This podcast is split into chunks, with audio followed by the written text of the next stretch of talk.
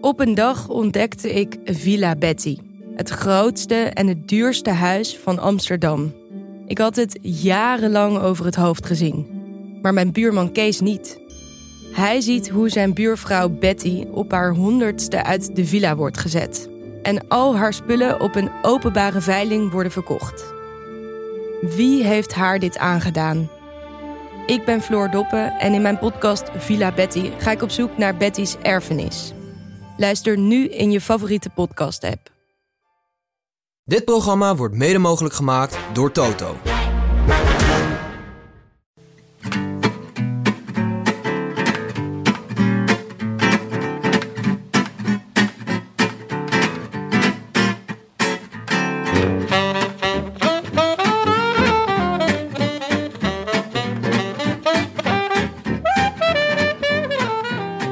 Is zondag 19 mei en de eerste rustdag van de Giro is nakende. Live vanuit Amsterdam-West is dit de Rode Lantaarn, de wielerpodcast van Het is Koers.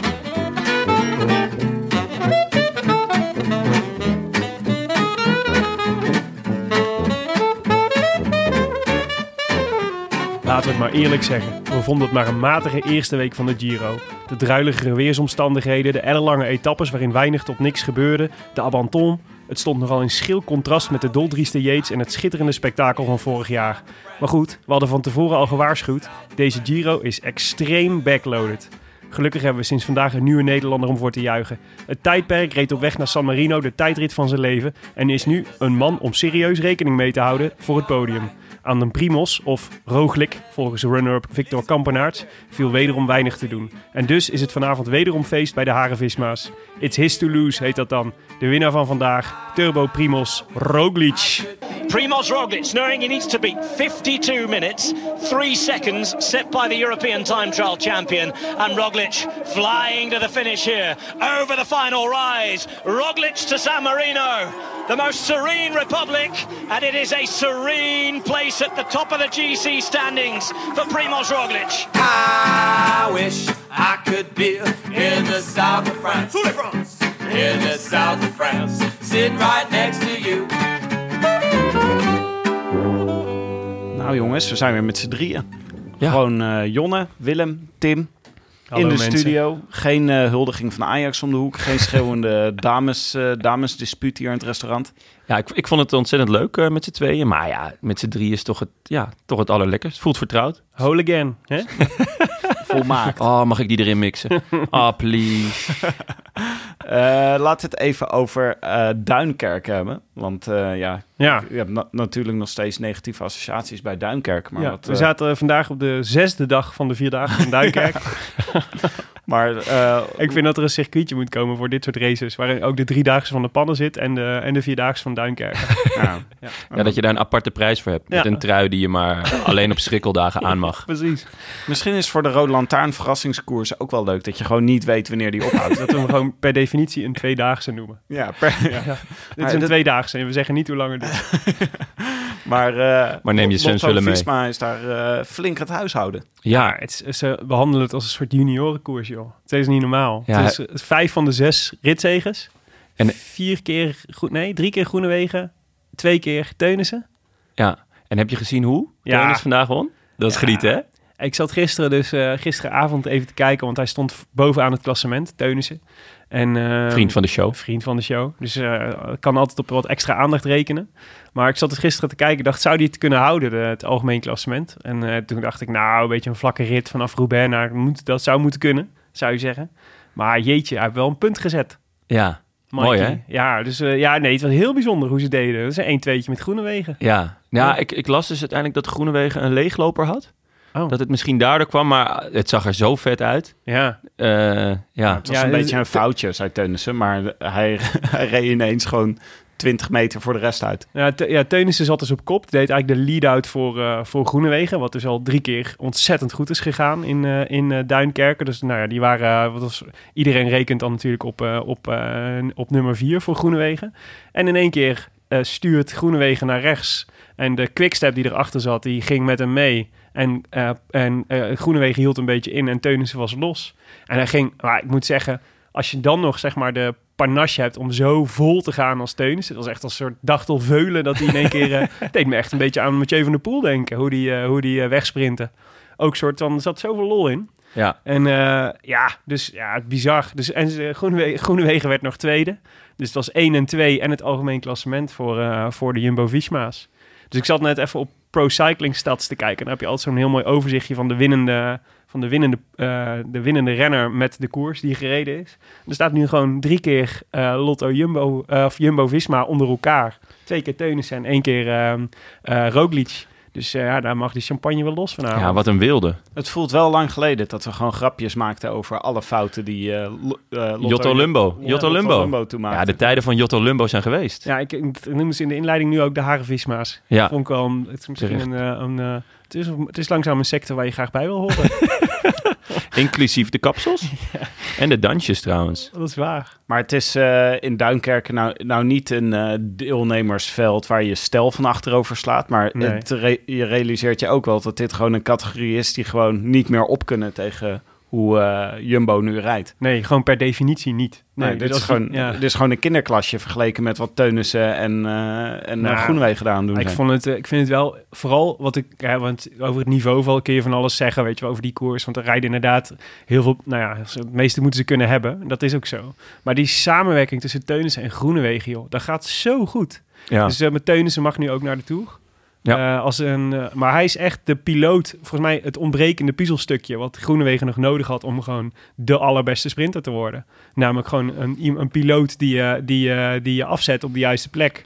En die het aan kan, die het aan kan trekken en, en waar jij voor, voorbij kan racen. ja. Ja. Nou ja, Roos was natuurlijk ook al heel sterk hè, vorig jaar. Ik bedoel, eh, Ja. hij pakte niet voor niets twee etappes. nee, dat is ook zo. Maar er ging, er ging nog wel eens wat mis. Maar En, stel je eh, voor dat je straks Rozen en eh, zeg maar als ene laatste man hebt en eh Teunissen als laatste man. Of, of, een, of een andere volgorde. Ja. Het, is, het is overduidelijk echt een enorme aanwinst voor, voor Jumbo-Visma.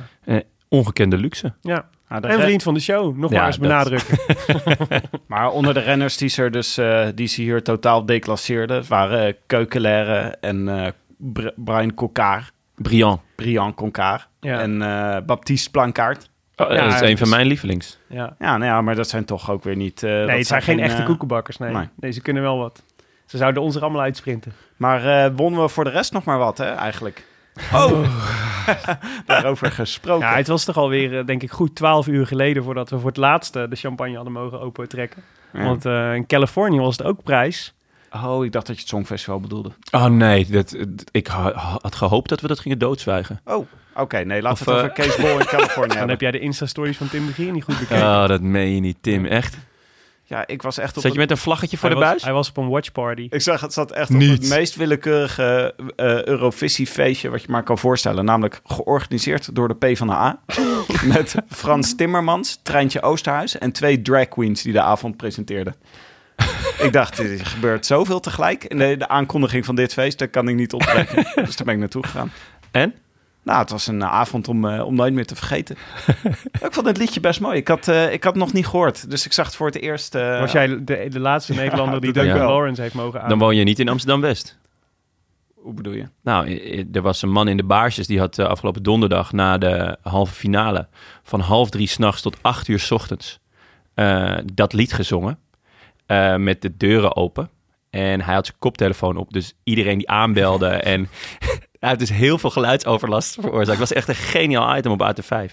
Echt fenomenaal. We zullen hem even in de show notes eh, Ja, plakken. Zullen we hem even, de, even erin zetten? Maar we hadden het eigenlijk over Kees Bol natuurlijk. Oh ja, Kees Bol. Of Max Walscheid, zoals elke commentator hem lijkt te noemen. ja, Het is de tweede keer hè, dat Ja. hij wordt eh, aangesproken als eh, Max Walscheid. Arme Kees. Hij lijkt er ook wel, oh, ik moet zeggen, hij heeft een beetje dezelfde sprintstijl. Alleen Walscheid is gewoon nog een slag breder. Ik wou net zeggen, die is echt, echt Ja. groot. Ja, die is echt lomp groot, ja. Ja. ja. Maar echt leuk voor hem. Eerst koers en nu dit. Vorig jaar natuurlijk lang geblesseerd geweest. maar ik denk dat we de nieuwe Fabio Jacobs te pakken hebben. Ja. Ja, Ja, terwijl de oude Fabio Jacobsen ook al won deze week. Dus ja het, allebei Sagan erop gelegd. het kan niet op. dat moet toch echt een heerlijk gevoel zijn dat je gewoon Peter Sagan erop legt. Ja, Maar maar alsof, alsof je slaat aan een panna geeft. Ja, Kan ja, niet, man. Hey, maar zitten jullie het ook gewoon te volgen, de Ronde van Californië? Of is het ook een beetje, krijgen jullie het ook een beetje mee met eh, filmpjes die mensen posten op Twitter?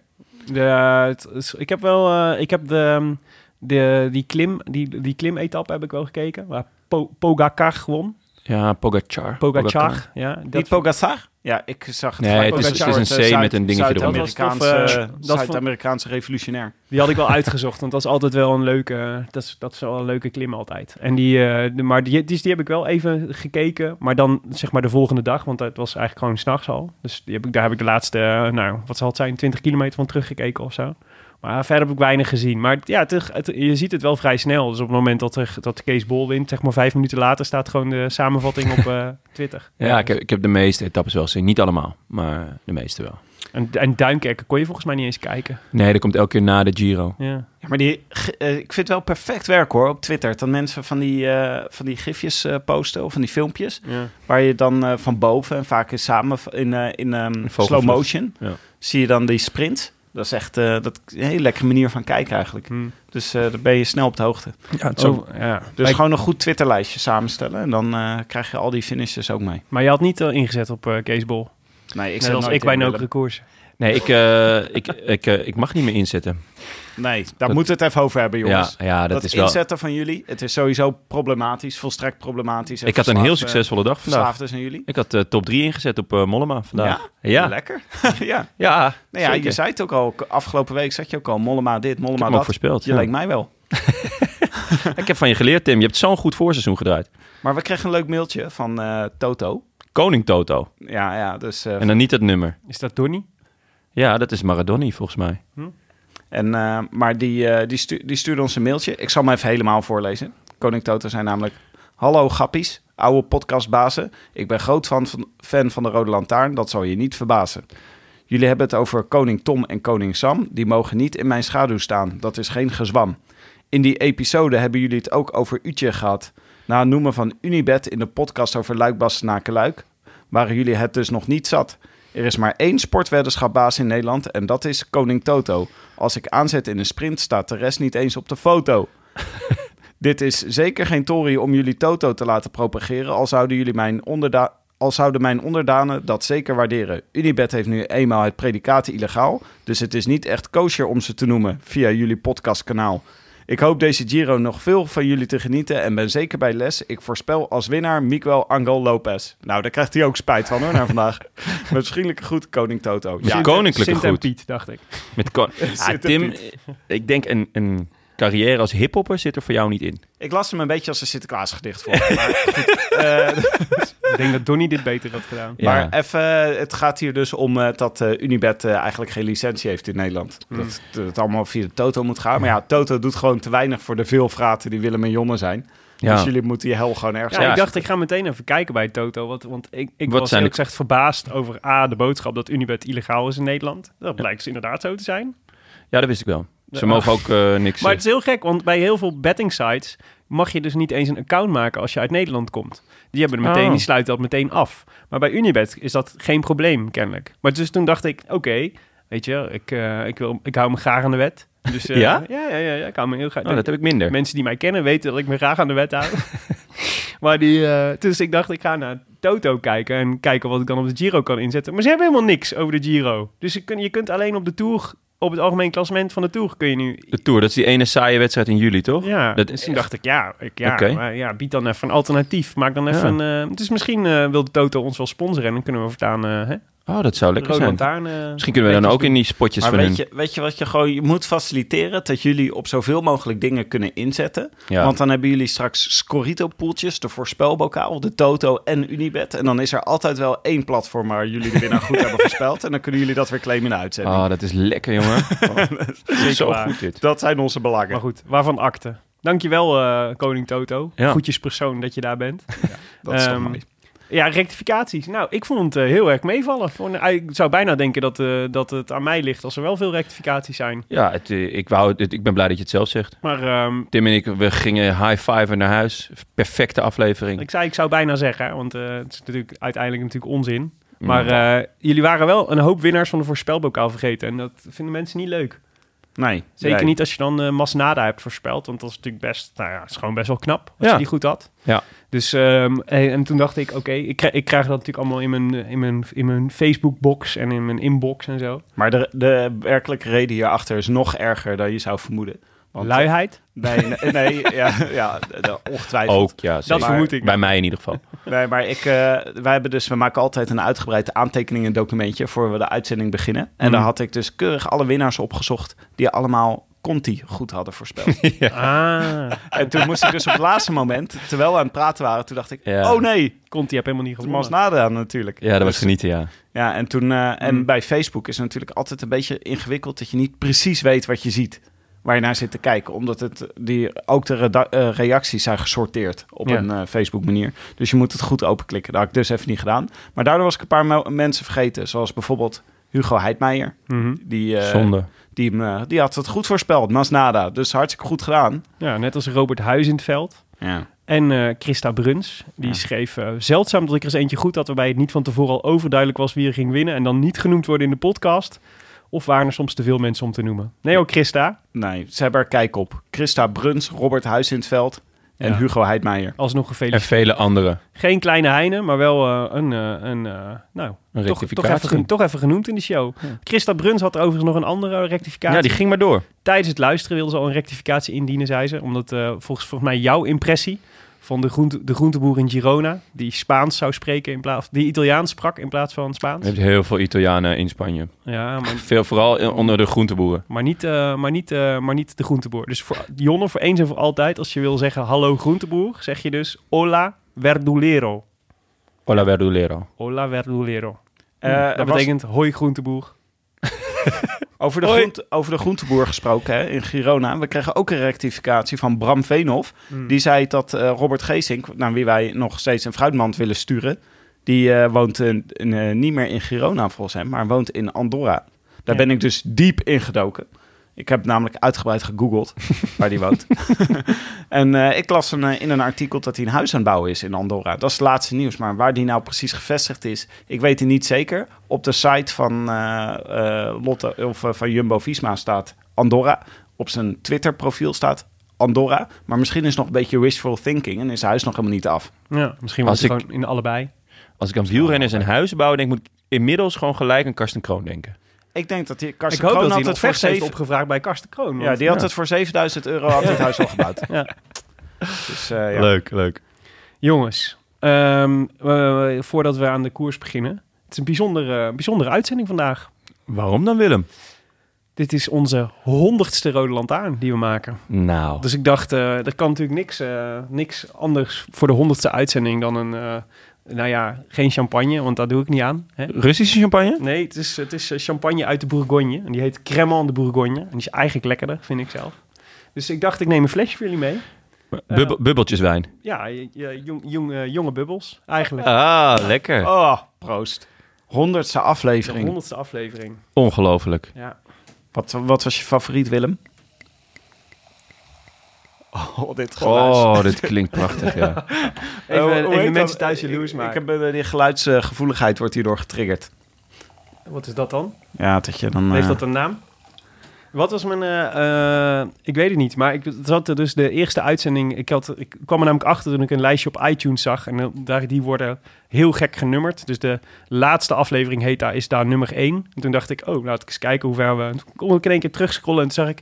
dat de vorige aflevering die jullie maakten aflevering 99 was. En logischerwijs betekent dat dat deze aflevering 100 is. Maar toen zag ik dus ook dat de eerste afleveringen waren allemaal 20 minuten. Ja, Dus we zijn wel langer van stof geworden in de afgelopen... nou, wat altijd leuk is, soms Ja. vragen mensen wel eens, eh, mensen vragen wel eens eh, aan ons advies over hoe lang een podcast moet duren. en dan vertel ik altijd dat we bij de Rode Lantaarn in het begin dus afleveringen maakten van eh nou, 20 minuten. En dan kregen we klachten dat het te lang duurde. En Echt? toen hebben Willem en ik besloten om in de plaats van eh, kortere afleveringen te gaan maken, langere afleveringen te maken en minder te bespreken. Ja, Nou, precies. dat is... eh, Dat bleek de gouden move. gaan we move. Wauw. De kip met de gouden eieren. nou jongens, cheers. Cheers. Proost op, Op aflevering eh, 100. nog, eh, nog 100 meer. Ja. Goed. De, het parcours van vandaag. Tim, wil jij hem eh, eventjes eh, aftrappen? Ja, het was een eh, individuele tijdrit eh, op het lijf geschreven van Tom Dumoulin. Oh. Ik vond het zo jammer vandaag dat hij niet bij was. Ja, een klein complimentje ook voor de Abanton. Ja. Die, eh, in, Mooi, de, in, de, Ja. in de intro. Ja, ik moest me toch even, even weer in, in die uitzending werken. Hè? Ja. Even erin vechten. Ja, mooi, Na mijn eh. absentie van de vorige keer. Maar af. er was hier dus sprake vandaag van een individuele heuveltijdrit van 34,8 kilometer naar San Marino. Moet ik altijd aan denken, omdat Nederland zelf al vroeger eh, vaak tegen speelde, tegen San Marino. Ja. Dat met 6-0 won, wat toch een beetje sneu was, aangezien ze alleen maar kappers en Postbodes. postbodes hadden En groentemannen, waarvan ik En, inmiddels weet hoe je die in het Spaans begroet. En één spits uit de Serie C in Italië. Altijd. Ja, ja, dus... eh, Maar er zijn geen kleintjes meer in het hedendaagse voetbal. En, en ook niet in het hedendaagse wielrennen. Eh, het, was een, eh, het was ongeveer 22 kilometer vlak fietsen. Dan had je een, eh, een verraderlijk stukje vals plat eh, op weg naar twee klims aan het einde. En eh, de laatste 12 kilometer was echt eh, flink, flink klimmen. Dat ziet er ook altijd grappig uit bij zo'n tijdrit. Er zit in die tijdrit uitrusting, super aerodynamisch en berg op te fietsen. ja. Vind ik altijd eh, amusant gezicht. Sam Omen was dus van fiets gewisseld. Die oh, was, eh, dat was me helemaal niet opgevallen. Ja, hij was ja, met zijn no- normale tijdrit. Zoals, die had wat Mollema bij de vorige tijdrit had gedaan. Had eh Omen nu gedaan. Want Ik die- had dat eerlijk gezegd wel meer verwacht. ja, Omdat ik het to- toch een langere klim is en een langere tijdrit. Ja. En eh, ja, ik, ik dacht, wa- waarom zou je het niet doen? Ja, Omen's verklaring was omdat hij, eh, hij, is, hij is slecht op, de tijd, op deze tijdritfiets, zegt hij zelf. Oké. Dus hij, krijgt nog niet het vermogen, hij kan nog niet het vermogen erop trappen dat hij logischerwijs zou moeten kunnen trappen. En dus was het helemaal een logische keuze, zei hij, om, eh, om eh, zo, zo gauw het maar kon, zo gauw het enigszins kon om die tijdritfiets aan de kant te gooien. Gewoon daarom- op zijn eigen fiets door te gaan. Maar daarom had hij ook al geanticipeerd op een tegenvallende tijdrit. Omdat hij nog niet helemaal aan de fiets gewend is. Ja, En nog niet de wattages kan trappen die hij normaal in een... eh, Vond je tijd- zijn, tegen, zijn tijdrit tegenvallen? Ehm, nou, hij, zei, hij, hij had de verwachtingen al getemperd. Dus Ja. van, van tevoren dacht ik al, dit gaat, eh, hier gaat hij wel tijdsverlies leiden. was in ieder geval niet zo goed als gehoopt. Ja. Nee, maar ook niet. niet eh, ik vind niet dat hij ergens doorheen is gezakt. of Nee, zo. nee, nee, helemaal niet. Nee, nee, nee zeker niet. Maar, Maar- het, ja, het, wa- het was wederom heel nat. Ja, dat was om het. eh, ik wilde om het eigenlijk om het, de inleiding van het parcours af te sluiten. Zeggen Ja. dat het al een week lang slecht weer is in de Giro. Ja. En dat doet toch af aan mijn plezier.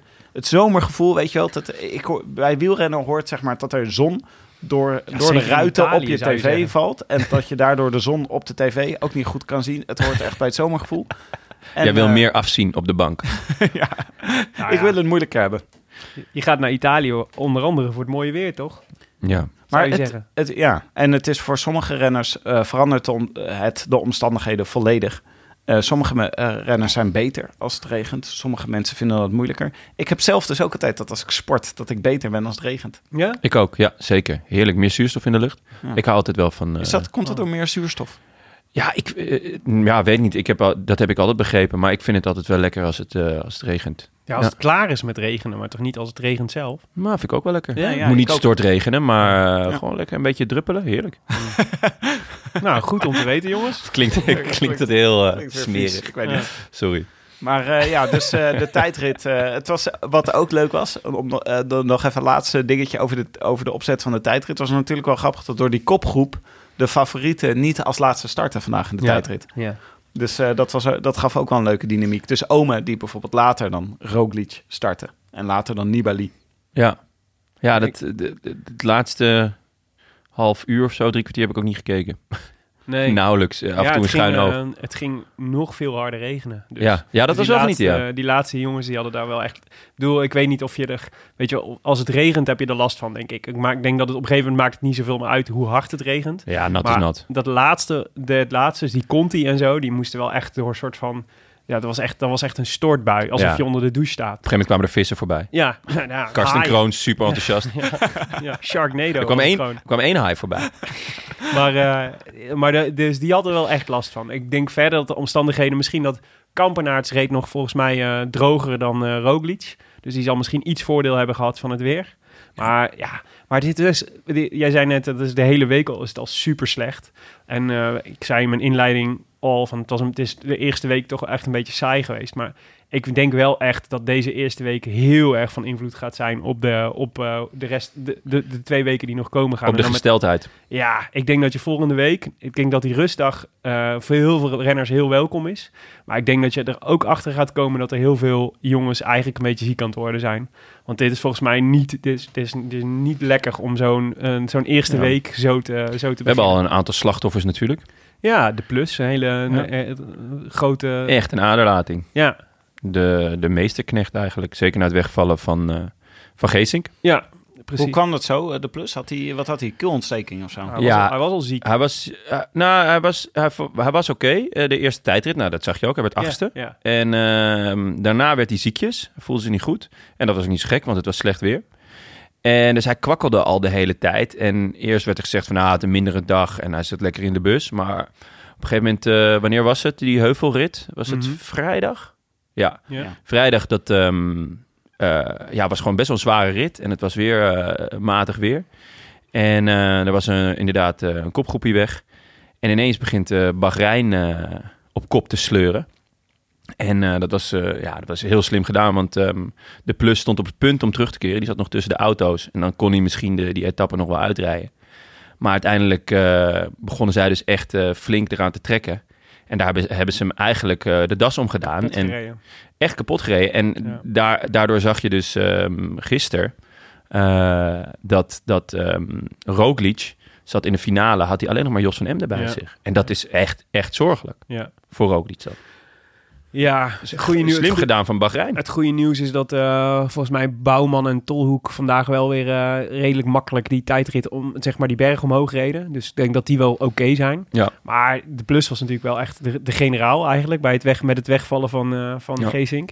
En wat waar het mij heel erg aan deed denken was dat dit is wel echt zo des Nibali's om dit zo dit, dit zo te spelen. Gehaaid. Ja, het is echt een schaker. Dus dus eh, Goh, probeer. Lekker, ja. Ja. proberen, de high van om, eh, Messina. Ja. ja. maar je pro- hij probeert voortdurend om gewoon eh, een betere positie te creëren voor zichzelf. Door ook gewoon eh, de, de, zeg maar, echt het, scha- het schaakspel te spelen. Door steeds, zeg maar, de, nog niet de koning, maar de andere, het paard weg te slaan. En dan, waardoor, ze, waardoor die renners volstrekt isoleert. En het deed mij heel erg denken aan die Vuelta met, eh, waar Dumoulin op kop reed. Toen hij nog bij Astana reed en eh, met Aru in de ploeg zat. En dat ze Dumoulin echt naar, eh, naar aan Goort reden met, zijn, eh, met, de, met de hele ploeg. Ja. Maar er zijn maar weinig renners toch die dit, zo, dit spel zo beheersen als dat Nibali kan. Dus de scherpte die je moet hebben dan om dan op zo'n moment te bedenken... oké, eh, die de Plus rijdt daar. Die de Plus is een belangrijke man voor Roglic. Eh, het is de, het is, als we die in de eerste week eraf kunnen rijden... Dan hebben, we, dan hebben we straks in week 2 en week 3 met name enorm voordeel. En dat is wel echt, nou ja, dat is echt de ervaring van Nibali. Want ik zie dat niemand anders doen. Maar het is eh, wat je net zegt, dus met, met die regen en het venijn aan het einde hier in de Giro, want alle bergetappes komen in week drie, eh, zou het best wel kunnen dat het voor de renners met eh, uithoudingsvermogen en de sterke renners, Ja, de taai. taaie renners, ja, Ja. Die, zijn, eh, die, gaan hier, eh, die gaan hier goed kunnen presteren, Ja. omdat, het, eh, omdat het een uitputtingsslag wordt. Ja. En al die renners dan een beetje, weet je, als je een beetje ziek, zwak en misselijk aan die derde week begint, dan gaat het echt moeilijk worden. Ja, of gewoon weinig, of, of gewoon nog... Ik denk dat ervaring daar ook heel belangrijk in is. Weet je wel, dat je leert ook al in zo'n eerste week om te doseren... en hoe je je energie goed, goed spaart en zo. En ik denk dat, dat, heel, dat het dan heel erg helpt... Dat, dat als je net als Nibali gewoon al een paar Grand Tours hebt gewonnen... en heel veel hebt gereden... Dat, dat, dat je dat dan juist... En Ja. Mollema ook. Maar ik, vind, wel. maar ik vind wel, ik vind dat Roglic ontzettend goed aan het doseren is. Ja, die heeft... Die heeft heel duidelijk gekeken naar Yates. Kampenaerts, zei, ehm, volgens mij heeft Roglic nog geen trap te veel gedaan deze, Nee. deze Giro. Denk ik ook hoor. Ja, maar ja, nou ja, we weten het pas op het moment dat het echt serieus wordt, toch? Ja. Ik weet niet of mensen... Zouden mensen echt rekening houden met het scenario Yates? Want ik, zeker na vandaag denk ik dat Yates gewoon niet zo heel erg goed is in luisteren naar zijn eigen lichaam. En zo vaak gebeurt het niet dat iemand zo goed is en vervolgens zo hard door het ijs zakt als Yates vorig jaar. Dus het is van de scenario's niet het meest waarschijnlijke scenario dat dat dit jaar weer zal gebeuren. Hmm. Dat er iemand, dat we Roglic gaan krijgen die gewoon 25 minuten eh, verliest of zo in een bergrit. Nou, bij Roglic is denk ik nee. Eh, maar bij Roglic is ook wel, hadden we ook wel van tevoren, de angst. Is hij niet veel te vroeg in topvorm? En, ehm, Ja, in het seizoen. Ja. Dus die is natuurlijk, heeft, trekt al zijn topvorm natuurlijk al best wel lang door. Ja. En dan is de vraag, kun je dat ook tot in de derde week, tot en met de derde week van de Giro volhouden? Nou, die angst zou ik nog steeds hebben. Als Klopt. ik, eh, als ik bij, eh, die, die, ja, we zijn Ja. nog niet in de derde week, dus we weten het nog niet. Nee, en zeker ook als je kijkt naar zijn tour van vorig jaar. Waar Ja. hij dus eh, een beetje als vrije vogel invloog. En ehm, nou, dat, dat ging wo- wonderwel heel goed. Ja. Niet zo gek gezien zijn talent. Maar de derde week ehm, nou, was het toch wel vooral aanhaken. Ja. En in die laatste tijdrit verliest hij gewoon eh 1-10 op, eh, op Dumoulin en Froome. En eh, op een sparende, hoe heet die, Thomas. Ja. Dus Ja, en, en, wat dat betreft is, het- is, is, is het nog niet beslist. Maar laten we wel wezen wat er vandaag gebeurd is. Eh, ja, we, we hebben het nog niet helemaal eh, het koersverloop besproken. we hebben nog geen seconde over de tijd. laten, we daar, laten we daar dan, Ja, laten we daar dan even over... First things En dan kunnen first. we daarna over de, de, de, de- wat dat betekent voor de rest van de Giro praten. Uitstekend plan. Ja, eh, laten we beginnen met Kampenaert, die vrij vroeg moest. En eh, het, eh, de omstandigheden waren natuurlijk raar, maar het verbaasde me wel. Want eh Kampenaert is eigenlijk helemaal het is veel te groot en breed om eh, zo hard een berg op te kunnen fietsen. Maar hij deed echt fantastische dagen. Hij is zich volgens mij helemaal kapot gefietst. Ja. En hij eh, reed echt, nou ja, ook gewoon keihard de berg op. Hij had nog, eh, eh, had nog wat technische problemen onderweg. Ja, zijn ketting vloog eraf. Ja, en, en hoe die wissel ging is echt om te janken. Ja. Hij, hij werd nog niet... Ja, hij kreeg een nieuwe fiets. Hij liet zijn eigen fiets vallen. Ja. En daarna was er een beetje van... Oké, wie gaat er nou op de fiets zitten? Jij of ik, leek het wel. Ja. En nou, dus hij erop. En hij werd niet eens aangeduwd. Op een gegeven moment werd hij... Hij kwam niet in zijn pedaal. En op een gegeven moment werd hij door een supporter nog aangeduwd. Dat ik denk, ja, die mechanieker... Ja, ja, het is zo raar, want hij zei, wa- hij zei na afloop als soort van verklaring, ja, we hadden die fietswissel niet geoefend. Toen dacht ik, ja, maar iedere wielrenner weet toch, iedere prof weet toch wat je dan moet doen. Eh, Het is toch niet, het is toch niet dat je dat, dat is toch niet, is geen pitstop van de Formule 1. Het is toch gewoon, je, moet zorgen dat je, jij gaat op die fiets zitten en de, en de mechanieker die duwt, die duwt je aan, zeg maar. Dat is Ja. toch het hele, die probeert Zodat- zijn, zijn long uit zijn lijf te rennen en dan, dan moet het goed zijn. Zodat jij hup erin klikt en weg kan. Maar ik dacht, het is ook, het is wel echt, het is wel sneu, vind ik, voor Lotto Soudal. Want ze hadden net, volgens mij, ook met Ridley, met die fietsen en zo, denk ik, een hele goede beurt gemaakt met dat werelduurrecord van Ja. ze. Weet je wel, Ja. alles, alles daar, alles erop en eraan, supergoed voorbereid. En dan de eerstvolgende koers waar het er echt om gaat, krijg je dit, weet je wel. Ja. Verlies je hem door materiaalpech. Wel Ja, leuk om een keer een beetje zuur voor ze. Wel leuk om een keer de hele dag naar eh Kampenaerts op de hot seat te kijken. En wat een rare kwiebus is dat. Het is echt een rare gast, maar Ja. ja, ook wel weer leuk, maar ja. Ja, nee. Maar ik vond het wel eh, heel vet, want ik had hem niet verwacht vandaag. Nee, ik ook niet. Het was echt, Ehm, eh, ja. Hij had het zelf ook niet verwacht. Nee. Hij zei, ik weet eigenlijk niet meer wat ik in de Giro doe. Want eh, de laatste tijdrit, die komt waarschijnlijk te laat in de Giro voor mij. Dat hou ik niet vol, om helemaal de berg over te fietsen en dan nog goed te zijn. En deze tijdrit is te veel klimkilometers. Ja. Dat zei hij zelf. Ja, ik had hem echt niet opgeschreven voor vandaag. Nee. En ehm, ja, top 10 of zoiets. Natuurlijk, omdat het eerste die Ja. lange aanloop erin zit. Maar hij deed het gewoon fantastisch. Ja, maar het is denk ik gewoon, eh, ook met het weer en zo, dat het gewoon een echte zware tijdrit was. En, eh, en dat is natuurlijk, dat, ik kan me voorstellen dat je dan dus wel heel veel hebt aan gewoon die ausdauer van dat werelduurrecord, weet je wel. Ja. Daar is hij gewoon natuurlijk helemaal op gedrild.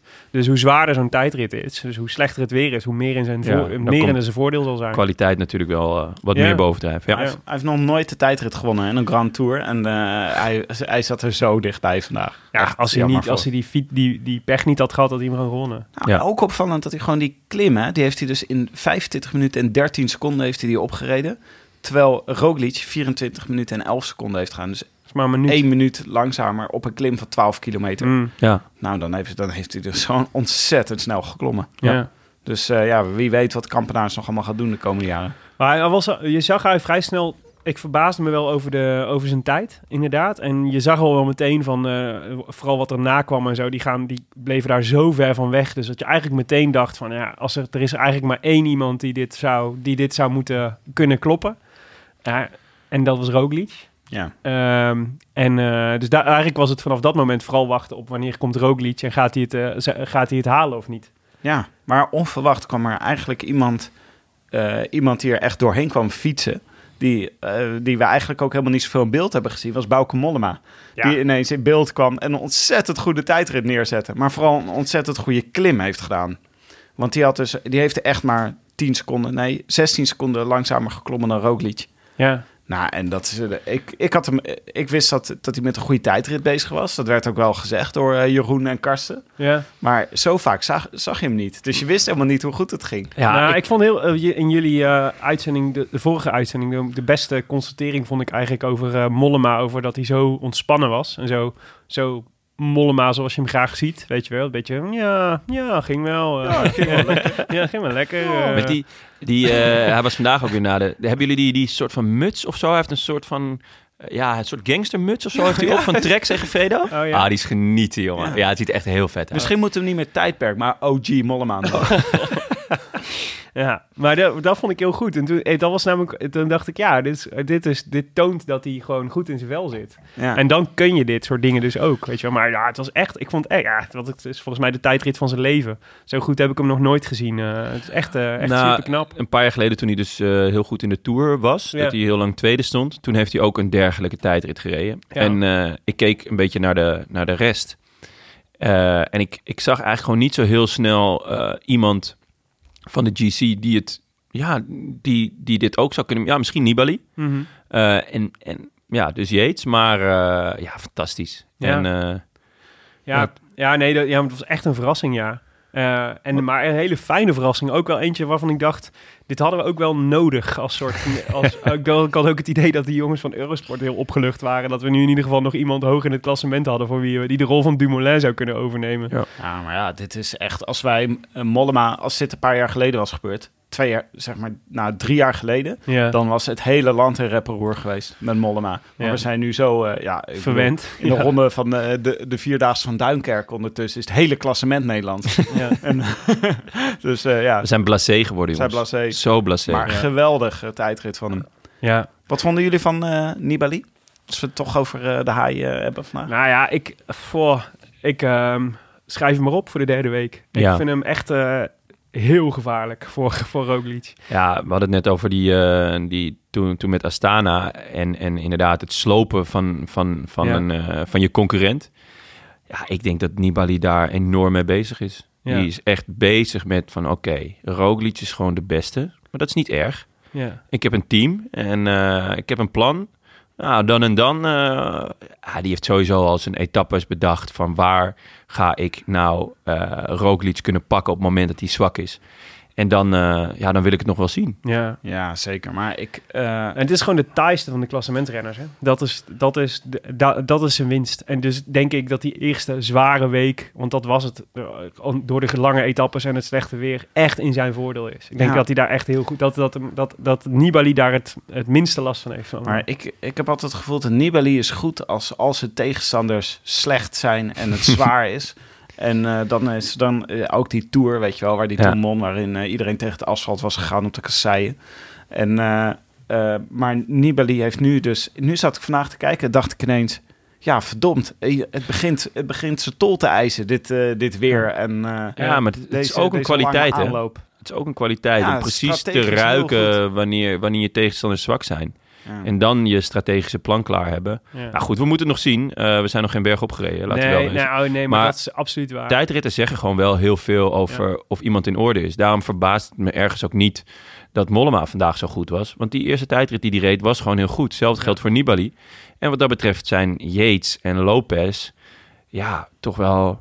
Nou, Lopez schijnt lek gereden te, te hebben. Ja. Nee, eh, materiaalpech. Materiaalpech. En wat Yates is overkomen begrijp ik niet zo heel goed. Het, leek, Ehm, het leek bijna wel op een hongerklop. Maar dat is echt heel, heel raar in een, in een tijdrit, toch? Ja, waarom?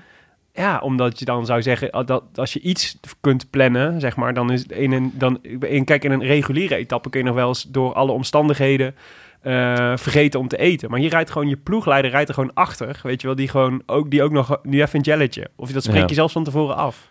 Ja. Maar zo leek het toch een beetje, alsof het Ja, een soort van in één keer het licht Hij, uitging. hij kwam aanfietsen en er zat gewoon geen enkele vorm van jus meer in. nee, ja, was- dat, daarom zeg ik, het, het was- leek wel ja. een hongerklop. Ja, nou fietsen wel mysterieus glimlachend. Het zag er raar uit. Misschien, Een misschien had hij... soort glimlach op zijn gezicht. maar eh, bij Yates... Dan ga ik nog even terugkijken. de- Yates zei achteraf, zei hij, van... eh ze had gerekend op een tijd zoals Nibali heeft gereden en, eh, eh, vandaag. Ja. Dus hij zat zelf, eh, ging voor de rest prima met hem. Maar hij ging eh, even hard als Roglic van start. hè. Dus hij reed ongeveer op het schema van Roglic. ja. Dat is misschien toch op het vlakke iets te veel voor eh Yates. ja, dat hij zichzelf dat- heeft opgeblazen. Dat Ja. is gewoon heel dom. Ehm, Ja. Maar ook dat, neem ik aan, bespreek je van tevoren. Ja, En ik zou het heel raar vinden als hij dat eh, van tevoren heeft bedacht. Want dan ga je een soort van all-in. Ja, het is een soort dood of de gladiolen tactiek. Waar, Ja. In de, in de, in Terwijl de eerste week van de stond- Giro. Terwijl zo, ja, hij stond helemaal niet ver achter. Nee. Want tot nu toe vond ik hem echt eh, eigenlijk... Hij had nog niet in beeld gereden. Hij heeft eh, misschien wel de sterkste ploeg. Hij heeft een heel goede proloog gereden. Hij was buiten, nou ja, bijna buiten alle, alle valpartijen gebleven. Voor mij was hij tot nu toe echt wel, eh, ja, bijna de favoriet. Omdat hij zo dicht oh, in, die, in die proloog op, eh Ja. op Roglic zat. En een ander wapen heeft dan Roglic. Ja. ook. Dat is Ja. natuurlijk ook soort. Dus, dus Maar, en dat vind ik dus ook, want het, het is tot nu toe een heel saaie Giro. Maar dat is ook omdat er saai wordt gekoerst. Mm. Er waren gewoon best wel wat eh, etappes afgelopen Ja. week met heuvels en met eh punches. Dat ik dacht, oké, eh, logisch dat jullie een groepje laten rijden. Fijn. Maar waarom wordt er niet gewoon Ja. een beetje pressie, een beetje, een beetje gang erin? Ik vond heel vet wat Formelo, wat Bora deed. Ja. Gewoon de leukste ploeg tot nu toe. Ja. Ehm, weet je, stuur Formelo maar mee. Ja, tuurlijk, ga maar rijden. Ja. Nou ja, ik denk gewoon, eh, dit is volgens mij het trauma van, Je- van Simon Yates, wat een beetje doorwerkt in deze Giro. Dus ik denk dat heel veel, Ja, maar zeker de klassementsmannen, gewoon eigenlijk denken, ik spaar al mijn energie. Weet je, we gaan nog geen druk zetten, we gaan nog niks doen. We gaan we houden onze, ons kruid zo lang mogelijk droog, voor zolang dat, zover dat kan in dit weer. Maar Ja. de, de, dat is volgens mij wat de, wat de, de, de, de treurnis is natuurlijk van deze Giro. ja, het, dat het, het zijn iedereen- Tour de France tafereelen. Ja, ja En waarom vlieg je er niet een keer in? Want eh, zeg maar, de, de, de beklemmende eh, eh, tactiek van Sky is, gebeurt hier niet. Ja. Dus ehm, ja, denk- je ziet het aan Formelo, die gewoon, die gewoon wel vooruit blijft. Weet je wel? En ik, ik denk ook wel dat, dat Mitchell en Scott dit nu gaat doen. Die gaan, die zullen bijvoorbeeld Chavez eh vooruit sturen. Die ook wel echt al ver in het klassement staat. Maar misschien zelfs Yates al. Ja, maar ze moeten allemaal. Dus dat is het interessante van wat er vandaag gebeurd is. Ze moeten allemaal. Dus, dus, dus de. Want even voor de goede orde, Yates verliest vandaag drie minuten. ja, ja, ik denk. ehm, Evenals eh, Lopez. Mijn voorspelling is. Ik, in welkeurig, willekeurig welk scenario ik ook bedenk bij Simon Yates. Eigenlijk denk ik iedere keer. Ja, maar een hongerklop kan ik me niet voorstellen. Zo'n all-in strategie. eh, dat kan ik me ook niet voorstellen dat ze daarvoor kiezen. Dus er is volgens mij meer aan de hand. Nee, maar hij zei er zelf, eh, zelf zei hij gewoon, eh Ja, geen kracht. Oh Geen ja, kracht. grappig. Dat zei hij, eh, vorig jaar zei hij dat ook. Toen hij, eh, toen hij de eerste 20 seconden verloor na die eerste na die etappe Ja. met Dumoulin. Er was nog Ah. niks aan de hand. Ik had gewoon een slechte, eh, matige dag. En de dag daarna vond- kwam, eindigde hij op 25 minuten. Hij heeft dus... Jij denkt dat hij morgen op 25, of eh, dinsdag op 25 minuten gaat eindigen? Ja, en ik denk dat die, dus die rustdag moet je altijd afwachten. Hoe, nee, maar ik denk heel serieus. Dat er, eh, dit gebeurt niet zomaar. Nee. Dus dit is niet iets wat zomaar... Dus, eh, eh, dus of hij is een beetje ziek... eh, of eh, hij heeft liefdesverdriet. Net als Sagan. Maar er is iets meer aan de hand. En, de, en de, het is, je maakt mij niet wijs dat iemand... Iets wat je zo goed kan plannen als een tijdrit, zeg maar... dat dat zo ontzettend misgaat op zo'n moment. Eh, Want hij heeft er ook nog super op getraind, weet je wel. Het is ook Ja. nog... Ja, Ja. dus het is gewoon raar. Het is, het is gewoon raar. Denk Dus je? het gaat, onder, eh, het- ik denk- onder de ik- leden. Ja, ik, ik, zou het, ik, ik zou het sterk vinden als hij de derde week überhaupt haalt. Jeet. Zo. Statement hoor. Ja. Even tussendoor, denken jullie dat Sagan een nieuwe lief heeft? Toch een Oh. etappe gepakt. Ik hoop het voor hem. Ik hoop het ook. Maar ik dacht ineens, toen ik naar deze tijdrit zat te kijken, dacht ik, het supersterke deelnemersveld, wat we van tevoren zagen, is toch een beetje aan het afbrokkelen. En Yates, ik, was, ik, ben, was dus, ik hoopte super dat we de bergen in zouden gaan met Yates en Roglic die kort op elkaar zouden staan. Want Yates die kan zo geweldig aanvallen in de bergen. En ik ben dus benieuwd of Roglic nou, als ik naar deze tijdrit kijk en Roglic eh, eh, pakt 11 seconden op Kampenaerts tijdens zo'n tijdrit als dit, dan denk ik, hmm, daar had Roglic denk ik wel meer van verwacht. Dat hij beter zou zijn ten opzichte van Kampenaerts. Ja, ik denk dat Roglic eh, zeer, zeer, zeer tevreden is met hoe het gaat tot nu toe. Ja, nee, maar hij is En gewoon. Maar ik, het- denk dat, ik denk dat je ze kan kijken nu naar hoe Roglic ervoor staat. Van hij, hij, is, eh, hij is de beste die hier rondrijdt. Maar ik weet niet Ja, of dat- het een monster is wat die, die, die wij van tevoren in hem zagen. Ja, het, het is gewoon heel jammer dat, dat de battles die we, die we voor ogen hadden, dus eh, Tom versus eh Roglic, maar eigenlijk ook wel Tom en Roglic versus Yates en eventueel Lopez. ja. Dus de twee verschillende types. Met de een ook een wat beter team en de andere keer weer wat minder team, maar de een dan weer bergop wat beter. Zeg maar, het was een heel mooi geba- uitgebalanceerd eh, veld. En nu na deze twee tijdritten, er is eigenlijk nog niet zo heel veel gebeurd. Maar er is al wel heel veel, een heel groot gat geslagen. Door, met name door Roglic. Laten we zo even naar het algemeen klassement kijken. Yes. Maar eerst nog heel even de, de nog opvallende zaken van de, van de tijdrit. Eh, hoe, vonden, eh, hoe vonden jullie dat, zeg maar, de best of the rest deed? Carapaz en Maika en Jongels. Ja. nou Young ja. Bubbles viel me eigenlijk een beetje tegen. Ja. Ja, nou, je zou verwachten in een tijdrit waarin Kampenaerts het ook zo goed doet. Dus dan zou je misschien nog net iets meer verwachten van, eh, van, eh, van de Bob. Maar Ja. Van de Bob? De Bob? Young Bubbles. Young Bubbles? Ja, maar Eh, nee, ja, maar Overigens vandaag, het is niet slecht wat hij deed. even Het is eh, gewoon prima. nogmaals tussendoor, was vandaag de Grand Prix de Young Bubbles. Oh, echt? In Luxemburg? I- nou, ik, ik weet eerlijk gezegd niet waar, maar er er eh, was geen startlijst. Mhm. Er zijn wel eh, drie mensen gefinished, drie Fransen. En ik, heb even- ik ben ook even in de geschiedenis gedoken. Hij wordt sinds drie jaar verreden. En Young- grote prijs Young Bubbles. grote prijs Young Bubbles. En hij, de eh, persoon in kwestie, Young Bubbles, heeft zelf nog nooit meegedaan. Het is Ja. ook niet zeker of het iets met elkaar te maken heeft. Of het iets met Bob Jongens te maken heeft. Nee. De Grand Prix Bob Jongens. Nee, maar Maarten Wijnands, of eh, Paul Martens rijdt ook nooit de grote prijs Maarten Wijnands. dus dit is volgens mij wat er, eh, Maar- wat er altijd gebeurt. Ik, ja, ik ben echt heel erg... eh, misschien dat een van onze luisteraars eh, hier meer van weet. Hmm. Wat, wat ik wel grappig vond, was dat Tano Kangert vandaag echt Ja, keihard naar ja, boven ja, is ja. gefietst op die, eh, op die berg. Ja. Ik heb hem hoor eh, bij Scorito. Dat is een van mijn eh protégés Ja, altijd. goed voorseizoen gereden. Ja, nou ja, ja, ja. Hij was een paar jaar geleden was hij, eh, in de Giro. Was hij eigenlijk knecht. Hmm. En toen vielen zijn kopmannen weg. Bij Astana was dat. En toen stond hij zevende. ja. En toen reed hij ongelooflijk hard tegen een verkeersbord aan, geloof ik. Ja. En, Ja. ja, De verkeersbord. ja, dat was echt, echt verschrikkelijk. Toen, je zag gewoon het, het peloton en ineens zie je iemand er bovenuit vliegen. En dat was dus Tano Kangert. Bij Oh, mij ook wel bekend als op de weg Tangert. stond. Ja, stond midden, Ja. midden op de weg. En ehm, hij, eh, ja, hij is toen echt uit de Giro gevlogen. Ja. Maar ehm, sindsdien eh, heb ik een zwak voor hem.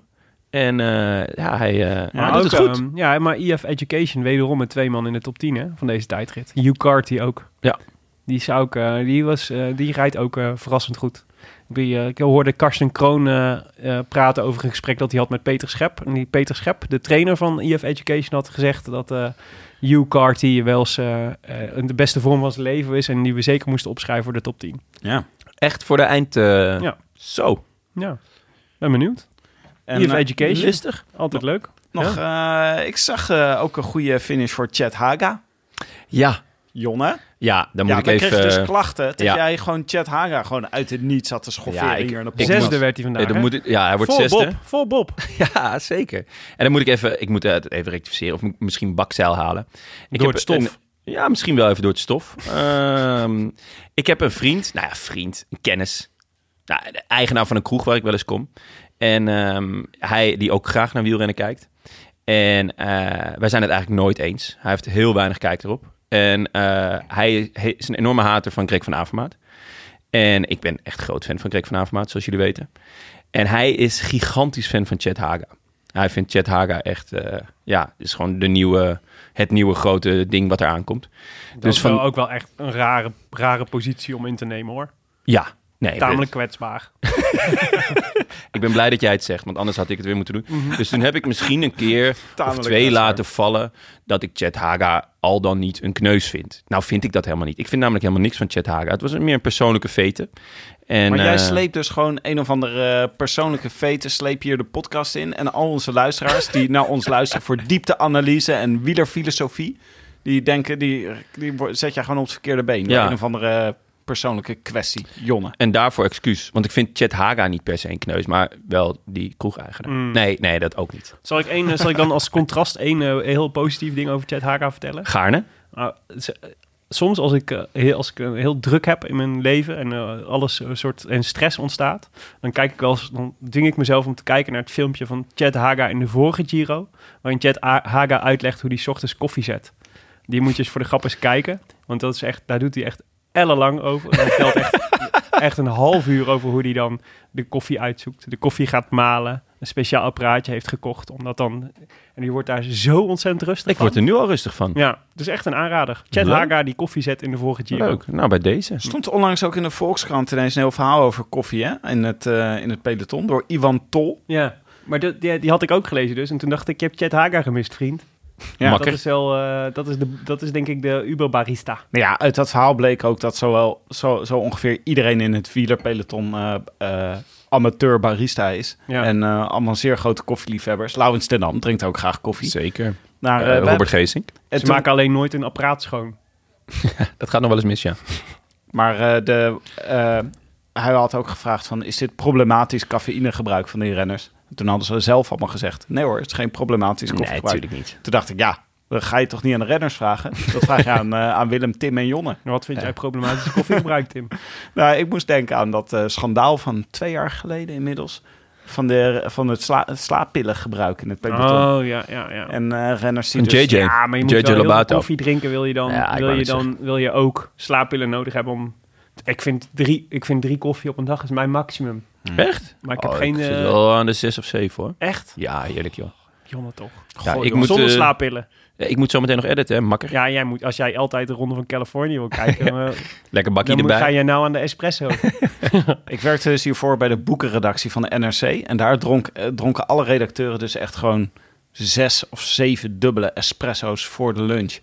Dat was ook echt, toen dacht ik, nou, het, eh, waar vroeger journalisten veel dronken en veel roken, is nu gewoon espresso's, tak, tak. Gadver. Ik vind dat heel heftig. Ja, ik vind het ook heftig. Dat vind ik problematisch. Ik zou me eerder druk maken over het problematische koffiegebruik op de NRC-redactie dan in het wielerpeloton. Oké, oké, oké, oké. Laten we teruggaan naar de koers. Eh, Ja. ja. We hebben alle opvallende zaken gehad. Eh, ja, ik denk het wel. Ja, wie was de, gro wie, ja, de grote winnaar? Ik, weet je wel wat Roglic denk ik ook heel fijn vindt over de ideale uitgangspositie gesproken? Dat Conti gewoon voor hem staat. Die Ja, heeft nog ja, alle ja. shit tijdens, de, tijdens de rustdag. En hij Ja. heeft zelf relatieve rust. denk ik. Heerlijk. Ja. Er is En- ook nog een Italiaan, dus al die Italiaanse pers gaat extra op hem af. Ja. Ja, dus natuurlijk dus al vooraf, als je vooraf het scenario zou geven aan Roglic of aan, eh, aan de Hare, Hare Visma's. eh, we, ehm, je, voor, bij de eerste rustdag is, eh, is je grootste concurrent Dumoulin is oud. En jij staat eh, tweede en je hebt eh, aardige voorsprong op de rest van de klassementrenners. Dan denk ik dat, is, dat ze er allemaal meteen voor hadden getekend. Ja. En Dus hij staat er gewoon perfect voor, eigenlijk. Dat moet je concluderen. En, en nou, de grootste tegenvaller van vandaag, de grootste verliezer is Yates. Zo simpel is het. Yates, maar ook eh, Lopez en ook Landa. Ja, maar Ehm, Yates wel. Yates is natuurlijk... Dus Lopez en Landa zou ik zeggen, dat, is die, dat, dat zouden mijn twee sterren renners zijn. Maar Yates was wel echt een drie sterren man. Ja, bovendien, ehm, Die door het ijs is mensen als. Nibali, eh, die ruiken nu bloed. Ja. Die weten bij Yates, eh, daar valt wat te halen. Je bent een haai of je bent het niet. Eh, ik vond wel positieve noot voor Zakarin. Die tot nu toe een heel matige Giro rijdt. En Ja. nu toch enige vorm van verbetering laat zien. Ja. Diego Ulissi verbaast mij tot nu toe. Die is gewoon echt goed. Mhm. Ehm Peo Bilbao. Gisteren gewonnen. En vandaag top 10 Ja. in, een, in, een, in een tijdrit. Ja, Had ik een goede renner, hè? Giro al geslaagd. Nee, ja, maar absoluut een goede, goed. absoluut een goede renner. Maar niet in mijn hoofd in ieder geval niet een tijdrijder. Mm. Dus ehm, Mag ik er nog één, eh, nog de tegenvallers noemen? ja, kom maar door. Hij had ik echt eh Sivakov en Geoghegan Hart. Of eigenlijk gewoon team in Ineos. Ja. Ik, ehm, en vooral ook omdat je... Die jongens die kwamen met de vormen uit de, uit de Tour of the Alps. Ja. Echt, dus dan verwacht je, je juist in deze week, zou je, zou je zeggen, moet het gebeuren. Want hè, de- hetzelfde probleem als met de Roglic. Als je, zeker bij die jonge gasten is het altijd de vraag... hoe lang houden ze die vorm vol? En ik zou bij hun dus inschatten... ze, hebben, ze pieken eigenlijk net... Ze, door de Tour of the Alps piekten ze... daar zat hun piek. Die was misschien dus eigenlijk net iets te vroeg. En die rijden nu al echt niet zo goed. Dit is Ja. echt een... Dit wordt echt... Dit zou, ik bedoel, ze moeten gewoon voor de etappenzegers gaan nu. Want het wordt eh, met, met hun twee, dat, voor het klassement, daar zou ik niks meer op, daar zou ik niet meer op rekenen. Nee. Nee. Wat ik wel echt zuur vind, want ik, ik Sivakov met name had ik echt wel een soort dark horse voor het algemeen klassement. eh, Staat op Meegenomen. zes minuten. ja. Zo. Ja. Ja. ja, drie ritten, dan kan hij het nog goed maken met mij. En anders niet. anders is het exit Je Pavel. bent wel echt eh, streng ook. Ja, je moet. Je moet. Ja? Ja. En, eh, Moet grenzen stellen. Rijd niet zo bij zomaar een ploeg. Rijd verdomme bij Team Ineos, de duurste ploeg van allemaal. Dan kun je niet aankomen met de 24ste plek in een tijdrit. Nee, dat, eh, daar heb je wel een punt. Even een blik op het, eh, op het algemeen klassement. Dan ga je maar lekker bij Bora fietsen. Op het ak. Het, eh, even genoeg over deze tijdrit. Eh, in het klassement hebben we, hebben we nog, nog steeds Valerio Conti bovenaan. Ja. Eh, 1 minuut 50 op Roglic. Echt leuk voor hem. Gaat hij het podium halen, Conti? Nee, natuurlijk niet. Nou, het is- ja, eh, je weet Dat het komt hij niet. Nee. Oké, Nee. Oké, en eh, eh, nou ja, en derde, verrassend. Weten jullie wie het derde staat? Nans Peters. Nans Peters. Ja, want dat Nans staat er Peters. lijstje. Peters. Ja, op eh, t- twee, eh, twee minuten 21. Ja. Ik Eh. blijf het een naam vinden. Dan ben je negen maanden heb je, ben je zwanger en dan zware bevalling. En dan komt hij eruit en dan denk je, ja, Nans. Ja, maar kijk, eh, Ja? ik heb het even opgezocht, hè. Nans Peters rijdt nu in de witte trui... en is genoemd naar een tv-personage in de eh, Franse eh, soap. Dit meen je niet. Oh. Ja, in de soap Nans Le Berger. Daar is Nans naar genoemd. En daarom heet hij Nan. Ja, Nans, Nans Le Berger. Oké, Ja, nou ja, wat leuk Tim. Net als eh, Sonny Colbrelli genoemd is naar eh, Sonny Crockett uit Miami Vice. Echt? Ja, ik strooi hier even met feitjes, Ik jongens. wou net zeggen, heb je een encyclopedie, encyclopedie ingeslikt? eh? Ik moet zeggen, of eh, zit je, heb je met Jeroen van Babbelgum eh, was- zitten appen? dit kwam ik, dit kwam ik toevallig tegen omdat eh Inner Ring dit twitterde. Maar toen moest ik eraan denken dat we afgelopen week ook al zaten te verbazen over Ja, Nans Nans, Peter. ja. Maar die staat er verdomd goed voor. Ja. Nou, en dan eh, voor de rest, jongens, eh, dan heb je dus die hele kopgroep. Hè? En dan Ja. de eerste favorieten die we verder tegenkomen zijn Nibali op de 11e plaats, Mollema op de 12e plaats, Jongels op de 14e plaats. En eh, nou ja, Maika 18e, Sam Omen 19e, Carapaz 20e. Ja. Ja. Dat eh, gaat tot vrijdag, gaat daar denk ik niet Ja. veel verrassingen, veranderingen in komen. Nee, maar gaan wij heel veel van deze jongens gaan natuurlijk tussenuit vallen. Dus ehm, ja, eh, ook voor Ome gewoon eh, keurig zicht op de top 10 hoor, volgens mij. Voor eh, in deze Giro. Ja. Ja. En eh Wat werd hij vorig, keer- vorig jaar? Negende? negende, ja. Ja, dus nu eh, als het één treetje hoger zou mooi zijn. Maar En ik heb stiekem, eh, dat vind ik wel altijd een, eh, een listig om in de gaten te houden, Amador. ja, die, Die is al twee keer de top 10 ingeslopen, waarvan één keer zelfs vierde uit mijn hoofd. Ja. Eh, ja, die staat nu ook gewoon weer eh, op eh 49 seconden of zoiets. Van, eh, op 49 seconden van Ja. Roglic. Ja, Ja, die... die ja is- Roglic gaat hij niet inhalen, maar het is wel een gevaarlijke klant, ja. Ja. Die, En, want die eh, rijden niet zomaar af. En wa- wanneer gaat, ervaren, gaat- ja, ervaren en taai. en wanneer gaat Mobistar nou zeggen van... Nou, Landa, ga jij maar even op kop rijden voor Ah. André. Nou, ik denk dat Landa op kop moet gaan rijden voor Carapaz en voor André. Ja. En, eh, want Carapaz hebben ze natuurlijk gewoon... eh, dat is natuurlijk wel prettig dat je die achter de hand hebt. Ik weet Ja. niet waar die staat. Ook niet zo heel laag, volgens mij. Oh, twint, twintigste staat Ja, ja, op drie- 506. ja. Net achter Ome. Maar Hij staat op 3 minuten 16 van, ehm Ja. van Roglic. Ja. Want dat is misschien wel even interessant om eh, nog het op te noemen. de, de, de toppers ten opzichte van Roglic. Eh, dus Amador staat op 49 seconden. Bilbao op 1,42. Nibali op 1,44. Mollema 1,55. Jongels 2,18. Formelo 2,52. eh Maika 2,53. Omen 3,12. Carapaz 3,16. Zakarin 3,32. En dan komen we echt al in de grote cijfers met Simon Yates. Staat op 3,46 van Roglic. Eh Dat is nou, bijna evenveel als Dumoulin verloor in die, eh, toen gevallen ja, was. ja. Mm. en dan Miguel Angel Lopez staat op 4,29 van Roglic. En Mikel Landa op 4,52. Ja, ik vind het toch echt al wel verschillen hoor. Voor een echt- eerste week waarin we nog geen berg hebben gezien, dat is zeg maar. gigantisch. Het is echt, eh, ja, wat- wat is de, de eerste serieuze is Nibali op 1,44. Dat is echt, dat is gewoon flink. Ik bedoel, Ja. je, er is, een, is echt nog genoeg speelruimte om, eh, om eh, dingen goed te maken. En je weet niet hoe het met Roglic gaat. Die kan ook een inzinking krijgen of die kan ook tegen een sneeuwmuur rijden of weet ik veel wat. Maar het is toch echt een, eh, het is al maar- flink. Maar deze verschillen komen vooral door de tijdrit en door de val, grote valpartij, waar Dumoulin bij betrokken was en die daarna van Landa. Daar zijn er grote verschillen gemaakt. Hè? Dus het is, Ja. er is nog niet zo heel veel. De benen zijn nog niet zo heel erg getest. Nee, helemaal dus niet ik ben zo. benieuwd hoe het gaat. Moet je gebeuren. nagaan als de benen wel getest zouden zijn. Wat dan de verschillen zouden zijn. Ja, Huh? potverdomme. Tim. Goed. De voorspelbokaal moeten we volgens Geen mij maken, jongens. Wij hadden onszelf, of ik had jullie de, de beperking opgelegd om Zo. niet Roglic te Ja. spelen vandaag. Ja, Nou ja, dat heeft ons allemaal alle drie genekt. Slim van mij, want daardoor blijft het 1-0-0 in de, in de voorspellingen. Ehm, maar ik vind eigenlijk wel dat ik, dus deze, de, dat ik deze gewonnen heb, toch? de volgende sprintetappe mogen jullie geen sprinter spelen. Dat is de, dat is de volgende afspraak. Ik heb, een, eh, ik heb een leuke dark horse voor eh, Eh, ik zag hem al, ik zag hem al. Maar de, even, dus ik had eh, Bob Jongels, die werd zevende. Young Bubbles. Ja, eh, ook wel, zo, ook wel Bob, Bob Jongels genoemd. Dat is een, is een hele gekke bijnaam.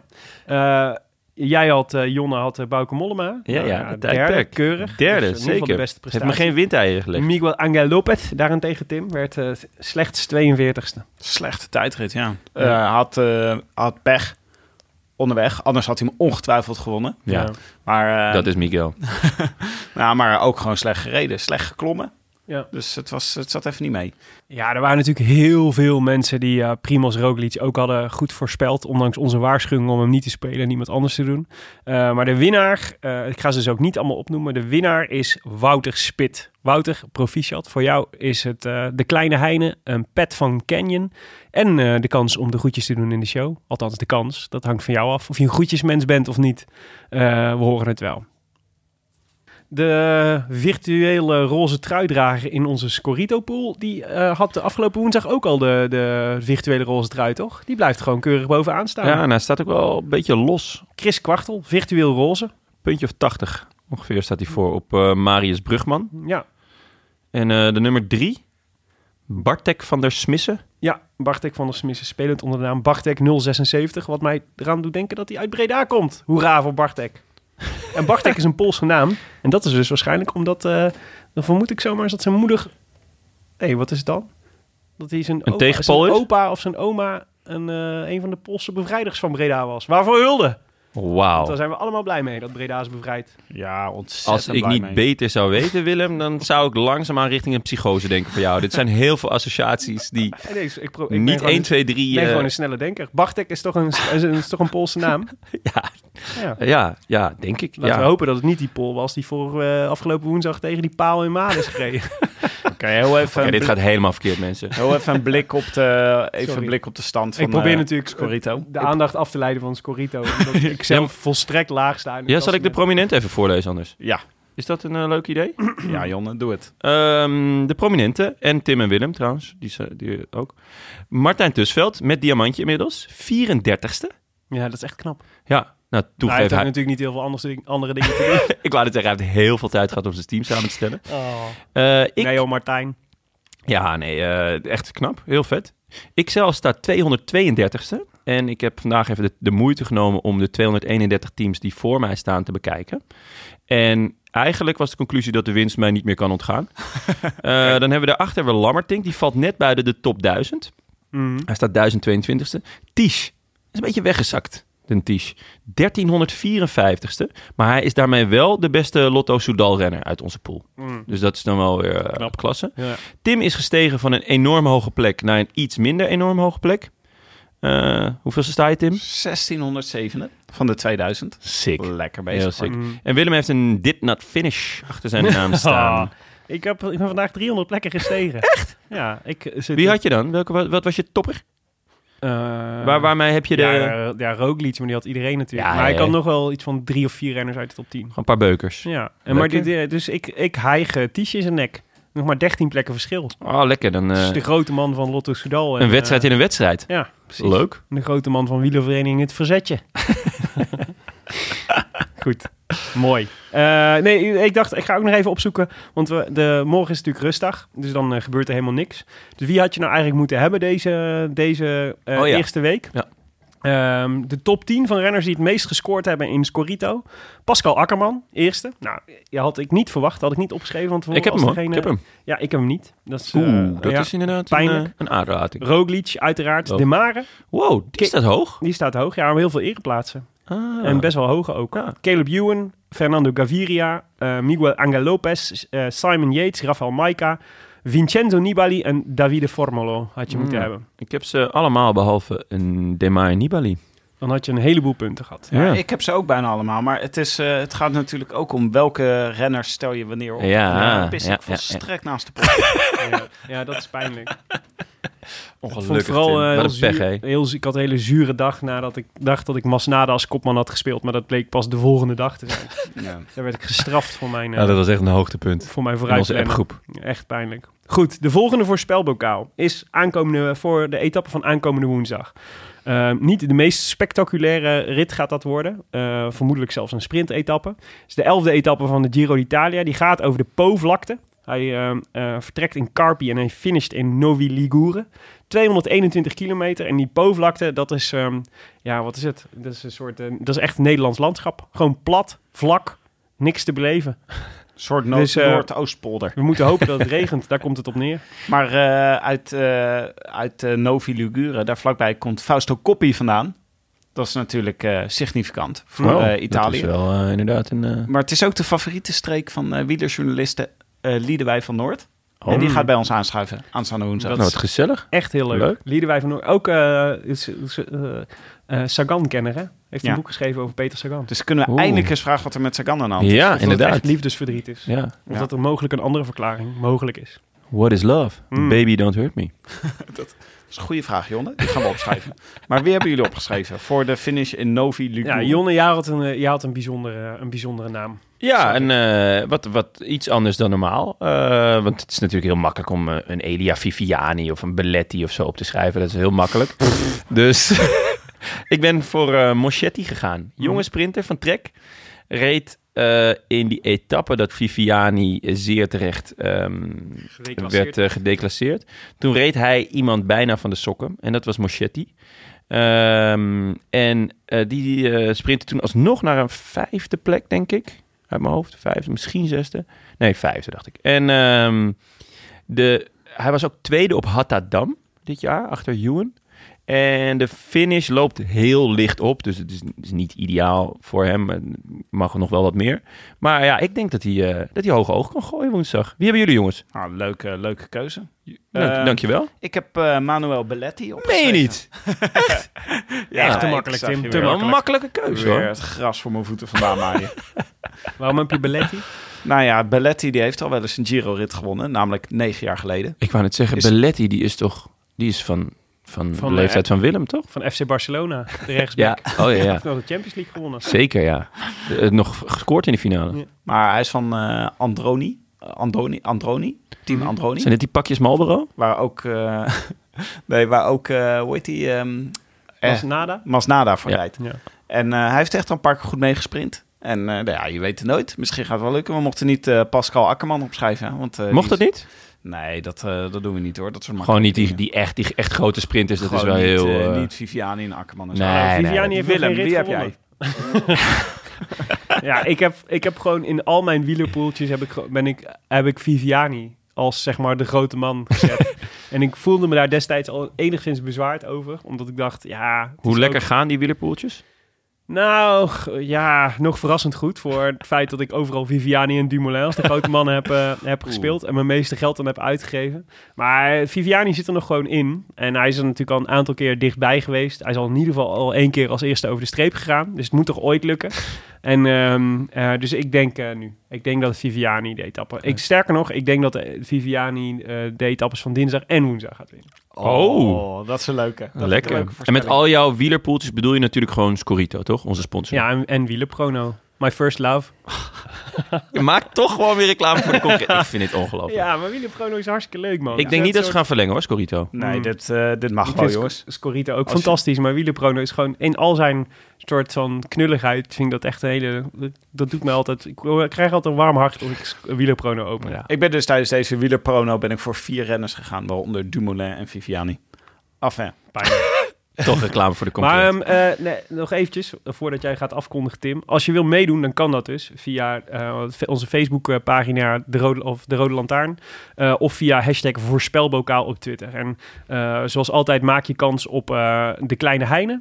eh, een pet van Canyon, onze sponsor. En je mag de groetjes doen in de show. Ehm, en we hebben natuurlijk weer iemand die de groetjes mag doen. Kom er maar in.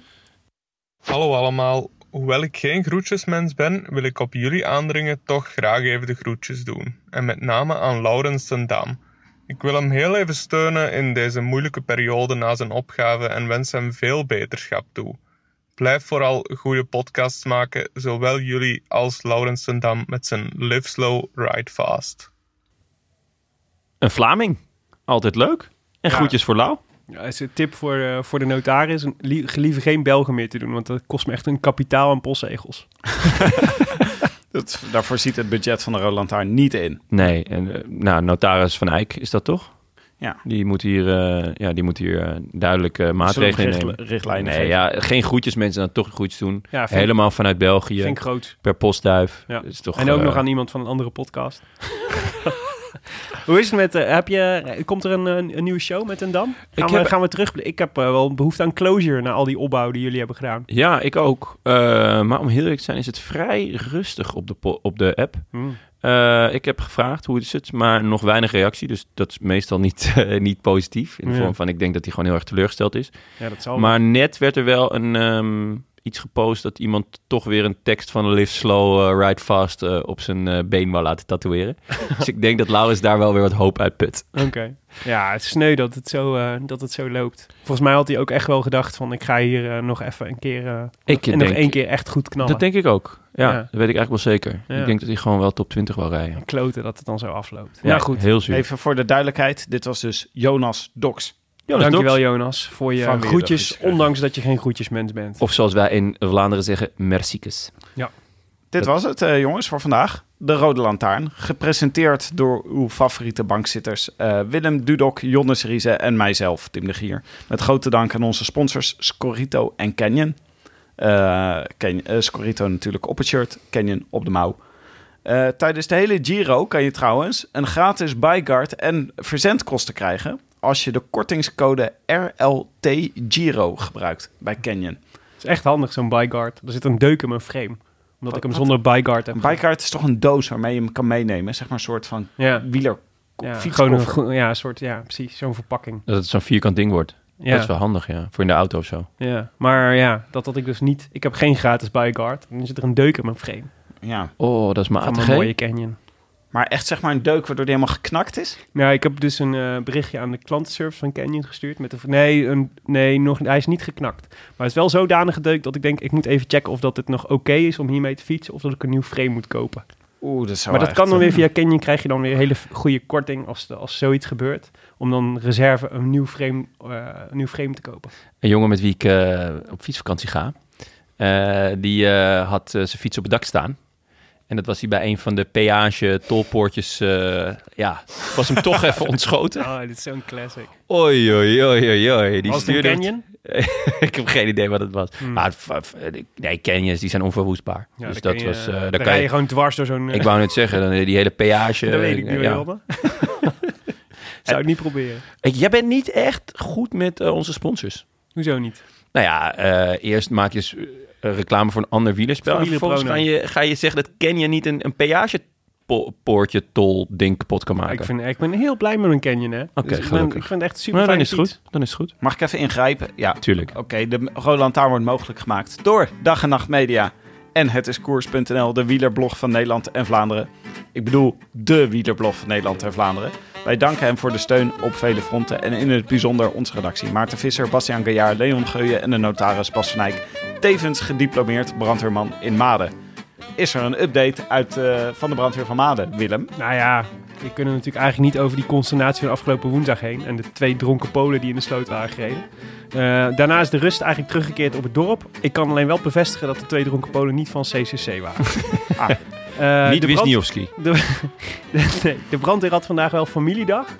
Eh, dus dat is leuk. Dat is echt zo'n, eh, dan mogen alle, alle Familie- familieleden van, Mag iedereen iets in de fik steken? van de brandweer mogen dan komen. En dan hebben ze springkussens en alles. En die verliep uitermate rustig. Dus, zei Bas, eh, eigenlijk eh maken ze zich geen zorgen en kan het Songfestival prima in Maden worden georganiseerd. Sorry Janne, maar het is wel zo.